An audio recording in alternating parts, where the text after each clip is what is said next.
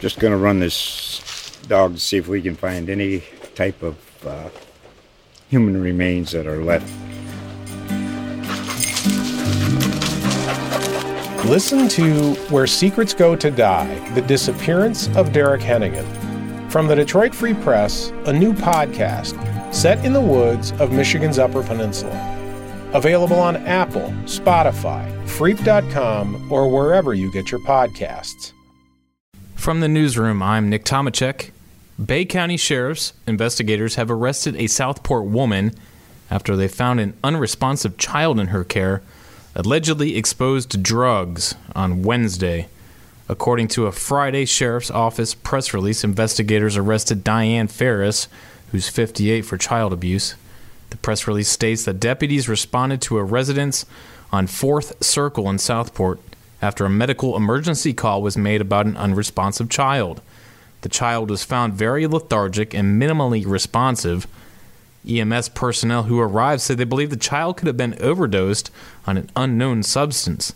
The child later tested positive buprenorphine and K2, also known as spice, a synthetic narcotic.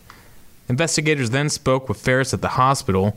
Ferris told investigators that the child was jumping on furniture and she heard the child fall off. She stated that she checked on the child and found it unresponsive, face down on the floor. She stated that she then called 911. The release states investigators allegedly observed Ferris twitching and unable to sit still, which is an indication that someone might be under the influence of narcotics. However, Ferris denied using any illegal substances.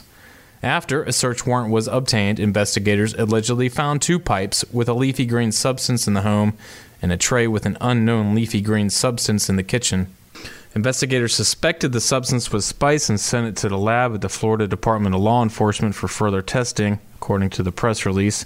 Investigators spoke to Ferris again, who then allegedly admitted to using spice and smoking it that morning. Just going to run this dog to see if we can find any type of uh, human remains that are left. Listen to Where Secrets Go to Die The Disappearance of Derek Hennigan. From the Detroit Free Press, a new podcast set in the woods of Michigan's Upper Peninsula. Available on Apple, Spotify, Freep.com, or wherever you get your podcasts.